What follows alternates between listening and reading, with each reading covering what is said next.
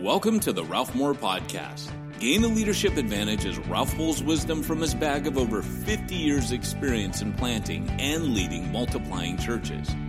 Our goal is to help you live as a leader you'd want to follow. You'll learn about making disciples and planting churches, but beyond that, you'll gain practical wisdom about subjects like how to manage your team, handling difficult people, pulling a congregation off a growth plateau, and even money management.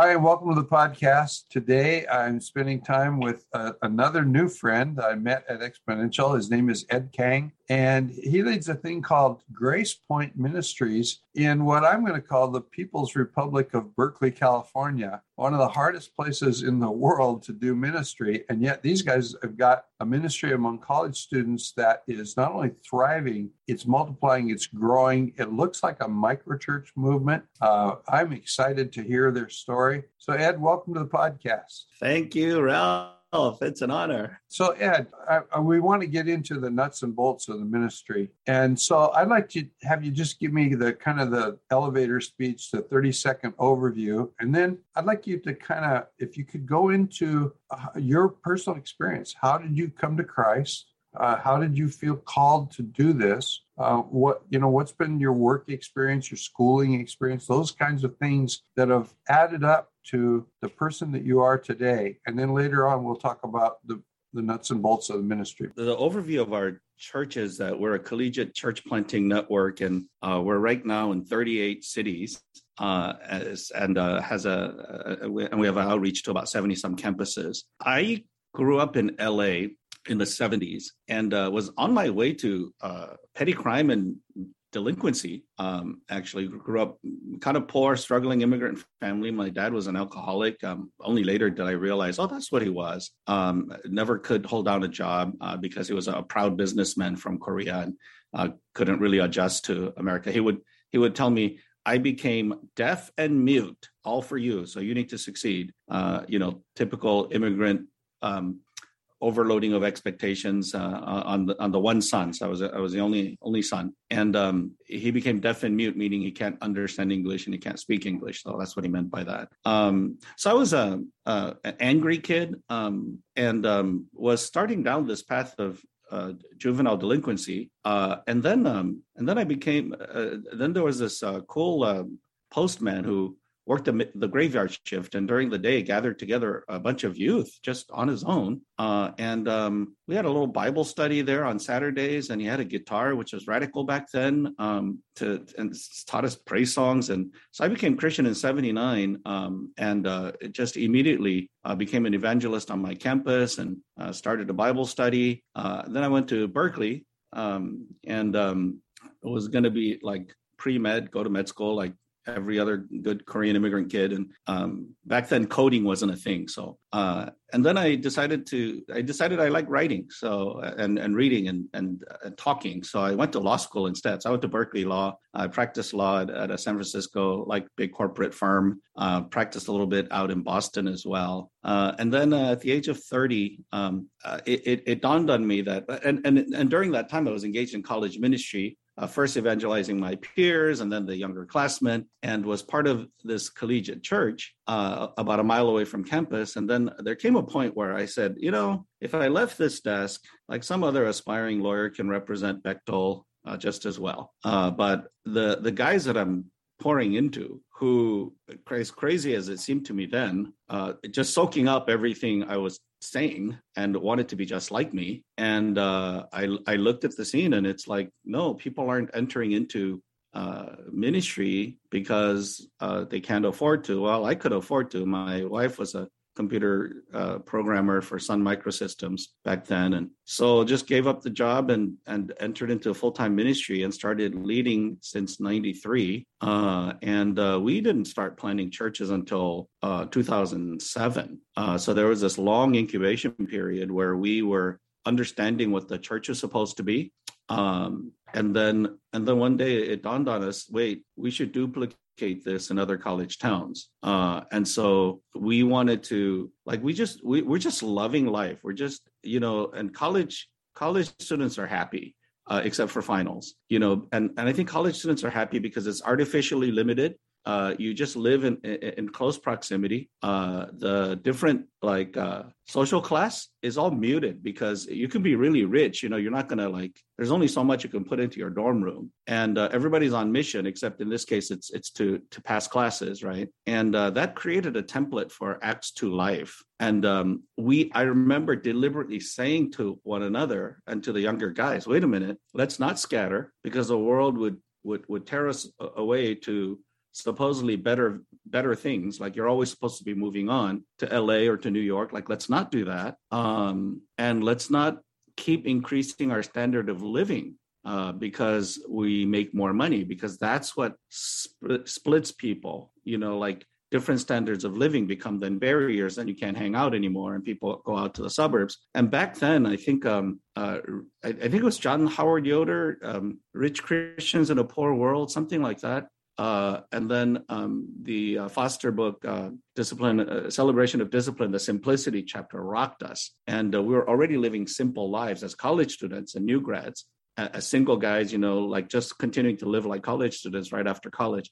We said, wait a minute, this is good enough. Like, let's keep it like this. And then we said, wait, we're, we, without being all that spiritually mature, we're sort of living Acts two you know? And so let's duplicate this and you know that took a while for us to realize. And then starting from 2007 we just started planting churches in college towns everywhere. And i'm i'm really really uh, it, it, it, just enthralled with hearing this story. And i'm wondering how come i haven't heard it before. But i want to i want you to take me back to that guy with the guitar the postman. Because i i would look at that. You know my my definition of a church is two or three people gathering in Jesus' name. But I think that the characteristics are there's it's it's really Acts two. There, you know, there there's teaching, fellowship, breaking bread, prayer, praise, people sharing with each other, and you know a, a lot of people will get all off on oh you, you got to be large enough to have a a board of elders that, that kind of stuff it's like don't give me that um, but but my wife came from something like this in LA. Uh, she lived in Echo Park, which now is a multi-million dollar neighborhood. In those days, was a ghetto. I, I mean, really frightening place to grow up as a little kid. But they had uh, the the public schools in America used to have a thing called Christian release time, something like that. You'd get out of school an hour early one day a week. And there was this lady, she she still remembers her name and that's all, who would give them candy at the end of a meeting and and do a little bit of a a,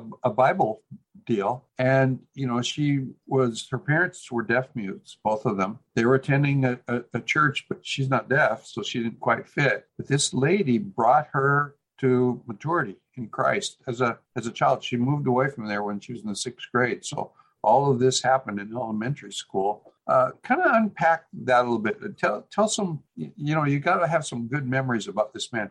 And the reason I'm asking this is that there are people in our churches who, I mean, we look at the APEST gifts in, in Ephesians 4. Uh, I, I, hearing you, I'm hearing the word evangelist just come through. Uh, I, I am not. You know, I'm the guy who sits on an airplane and won't talk to anybody. Uh, the guys in my church that are always, you know, I led this person to Christ in a three-hour flight. I, I just, I so wish I could do that. But I, I, I see people, and I think that we're we're kind of missing the boat because if, you know one, one of my hobby horses is that they call would call me the pastor. Well that negates all the other people who are, have a pastoral gift in our church. And i'm kind of on a flyer of we need to recognize these gifts and and sometimes it's vocabulary that stands in our way.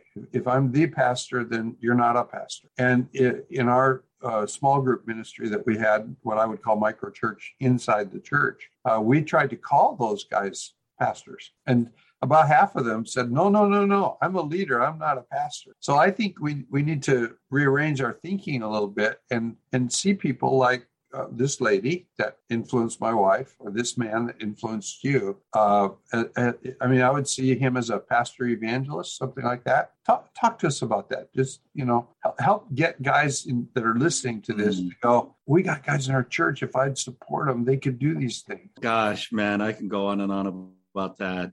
You know what? What happened was um, he he and a couple of his friends um, did this thing. And um, and then they brought us all together at a retreat at big bear mountain at, at this cabin that we squeezed into. Uh, 30 of us there uh, i think most of them um, sort of like me kind of lost. And um, the the retreat was so powerful uh, that they decided to start a weekly uh, bible study which was kind of crazy how they approached it we had friday night prayer uh, at night at santa monica beach under uh, like and you know shouting at the waves you know and and then we had bible study on saturdays and sundays and the diehards went to all three and that was me. I needed something that intense as a youth. Um, and then these guys um, got so uh, amazed at what god was doing through them that they did the next logical thing which is to go to seminary. And then once they became seminarians they did the next logical thing which is to apply for positions at churches. And then they were driving the van and um, and and and serving all the all the logistical and janitorial and chair setup needs of the church. And the whole group sort of dissolved. Uh, by that time, I was well into college, so so it was really sad for me looking. So I was fortunate to be in, in the most intense phase of that. But because of their fruit, they thought, well, then we all should go to seminary and do this full time.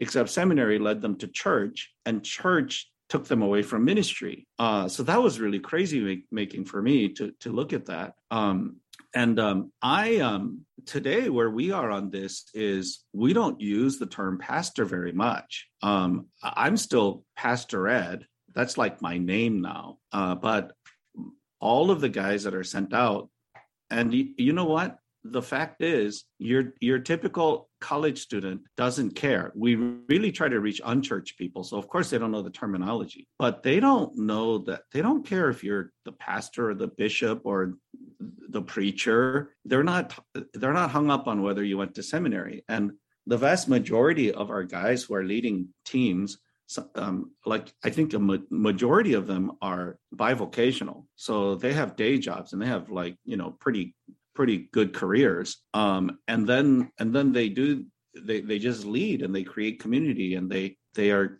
you know community creators uh, more than anything else. And uh, and then some of our guys are full time and and we haven't ordained uh, hardly any of them. So when and then the parents will come who are who are you know from a traditional church and they just call them pastor and they don't argue and like who's the pastor here? They go i am.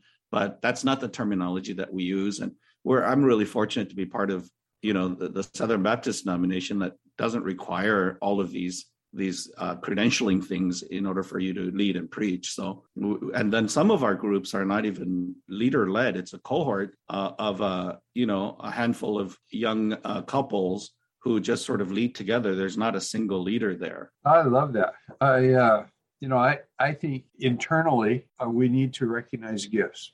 And so I, I really, you know, we kind of built everything that we ever did off of three passages of scripture Acts 2, Ephesians 2, and Ephesians 4. So you're God's masterpiece. He's created you to good works. Now go, now go out there and do them, not in here. This is just, you know, we would actually say this isn't a church on Sunday. This is a convention of small churches. And you'll you'll know if you're a member or not if you're you know if if you're in one. Uh, one sunday i stood up and and i and then i started i started using it. It was just a joke when i said it but i i go you know i just want to make a really solemn promise to you and i got a real serious face on i go if you're um, you're sick you're injured you're in the hospital for any reason i promise you i will not be there i won't come to see you because I'm not your pastor. I, I, I'm, I'm, and we were in Hawaii, so I, I, am the big Kahuna. And um, but your pastor is is the, the the pastor of at the time we were calling the mini church.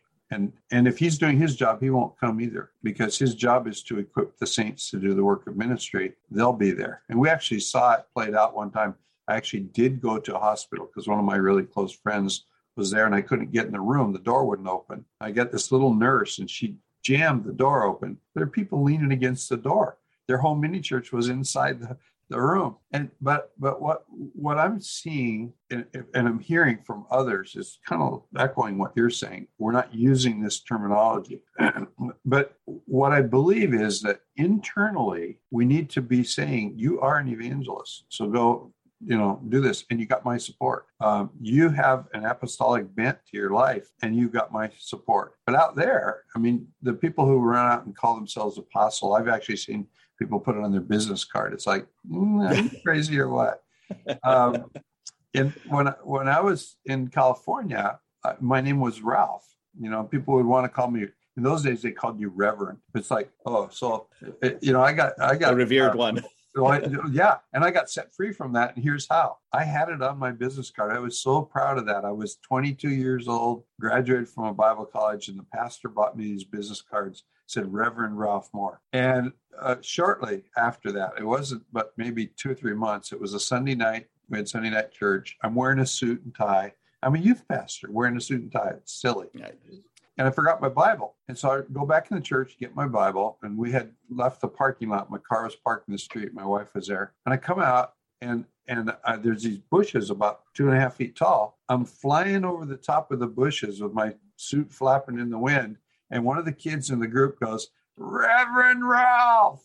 And it was like uh, I put away the cards, and in that church, they still called me that and I, but I, I was chafing. So then afterwards, my mantra would be, um, just call me Ralph. You know, it'll work for my mom. It'll work for you. And then when I got to Hawaii, the culture is different, and they they kind of needed to do the Pastor Ralph thing, and so I, you know, I kind of went along with it. But I think if we're reaching uh, non-believing people, we have to ditch those terms. But it seems to me that inside we have to educate form and function and this is this is the form that describes the function that god created you for so this is um, this is really yeah and and you know it's it's uh we found that we didn't have to fight to ditch the terms in that um everybody considers themselves to be ministers yes. so we have this um strange term that's not um, used outside of our church in quite this way very much.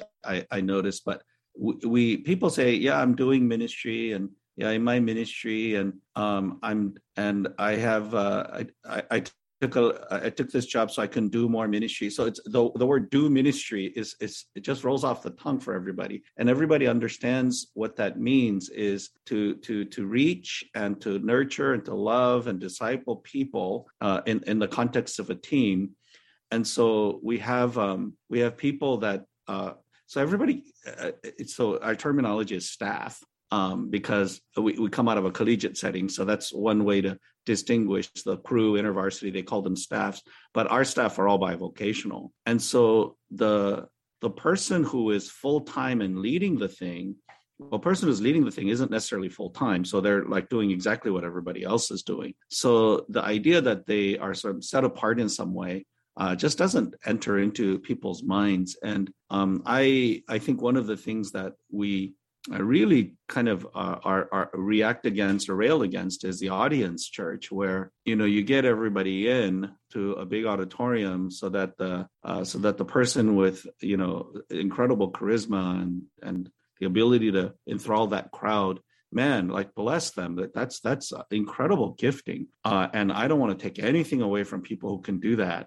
Um, and um, and and and and i can do that somewhat. Um, but there there came a, a, time when I realized, wait a minute, the more I exercise this gifting of mine, the more I'm turning everybody passive. And for me, what I wanted to do was, hey, at my at your age, I was doing this. So why should you be under me? You should be doing this and you should be scared and you should be crying out to God. And, and so church planting came out of two different motivations. And for me, I think this latter motivation was stronger. The, the, the, the first motivation is, oh, we need to duplicate this. We need to reach college students because it's, it's a group that's overlooked and the parachurch approach wasn't something that was complete i thought. I thought a local church reaching college students would, would, be the ideal and you raise them and you you you continue to raise them as kingdom workers. But the other thing was my heart toward the people i'm raising up is at a certain point just the structure of the thing. You know it's not that my character and and whatever is a ceiling to whoever under me. That's true. But what else is true is structurally um if you are are are not leading out and making decisions and reaching people uh, in in an autonomous way, then then you get passive. And I just didn't like. I wanted the people I'm raising to have the same experience that I was having, which means I need to get out of the way, and then they need to lead. And there was only so much of me getting out of the way and them leading that was possible within one church setting, one locale. And so the, the church planting, like you go and you duplicate, you recapitulate our history here out there, but then we stay connected so that you know we can continue to develop them. And so for me it was sort of church planting was the next step in my understanding of discipleship of the guys i was raising. So the question that would come to my mind is are are they planting churches? Have you have you moved into that next step after that? After beginning to be a, a planting sort of network, I think it kind of moves toward a multiplication movement. And you know, terminology is still a little goofy to me, but yeah, you know, we looked at that and it, it's uh, we're not as fast as um, as as some some really multiplying groups are. Um, it it it looks to me like about it takes about seven to eight years yeah. uh, because you need to go through the first cycle of you know four classes because when we land on a campus we reach the freshman and then after it's the senior year some of them will stay and then more of them will stay and then and then we have indigenous you know leaders who are then pouring back into the college ministry there. And then once that flywheel gets going then you're a little bit overstaffed. Then we're feeling like okay it's time for a chunk of you to go. And um, that takes some time except when there's a campus right nearby. So our unc group our, our, our uh, North Carolina Chapel Hill group, uh, I think it was their fourth year, and they hived off a group to NC State, you know, which is in in uh, Raleigh, and they're in Chapel Hill. And um, so, but our older churches like Austin has sent out a number of groups. Uh, our Davis Church sent out a number of groups. Um, still, Berkeley is sending out the, the lion's share because we're we're sort of the mothership and the largest. But now we're at a cycle where from the church plants, people are going out. That's exciting. That is. Yeah. Yeah. And, and, and, I, and that's the conversation around around around here is like, okay, uh, you know, when's it my turn? When's my chance to go out and plant a church? Uh, and and you know, we want to get a critical mass of teams that already kind of work together, and then for them to go off to a new city and and duplicate the thing. And there's a there's a pent up demand almost. So this past like 2021 in the middle of pandemic, I think people got kind of got stirred crazy. And as I look back on it, it's a little crazy still. But we sent out 400 people uh, oh. at, uh, to to 15 cities in 2021 uh, during the summer, and and started on all these campuses. Um, you know this past fall and um, i think we have uh, uh, hundreds of them that were at the at the winter retreats uh, this this past um, January and February. If you enjoyed today's podcast, be sure to subscribe and check his blog at ralphmoore.net.